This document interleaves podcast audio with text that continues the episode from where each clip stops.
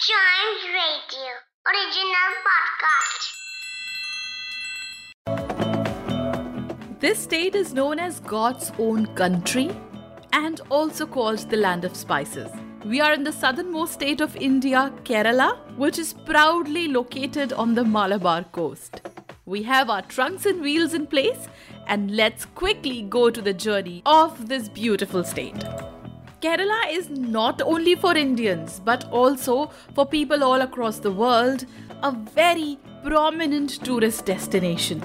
There are places like Wayanad, which is in the lap of Western Ghats. It is a beautiful hill station inhabited more than 3000 years ago. Then comes Cochin, lovingly called the Queen of the Arabian Sea. It is a port city and has an essence of Dutch establishment, British history, and traditional spice market there. Then we have this gorgeous hill station, Munnar. It is also on Western Ghats. Be it any season, summer, winter, monsoon, spring, Munnar always welcomes you with open arms. Kumarakom is another place with amazing backwaters.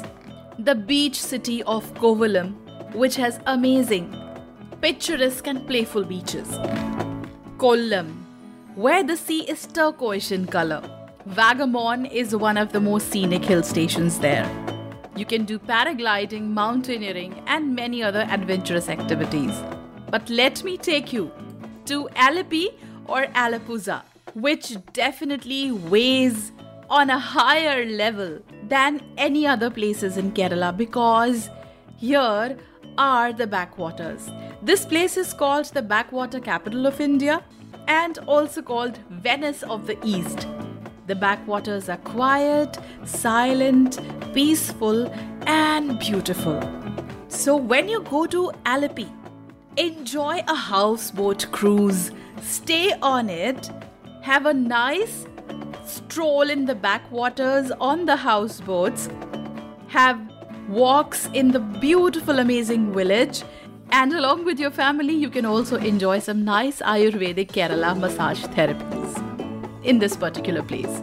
And to know about more such places where you can visit from other states, keep watching the space and don't forget to tune to Chimes Radio, India's first kids radio and podcast network.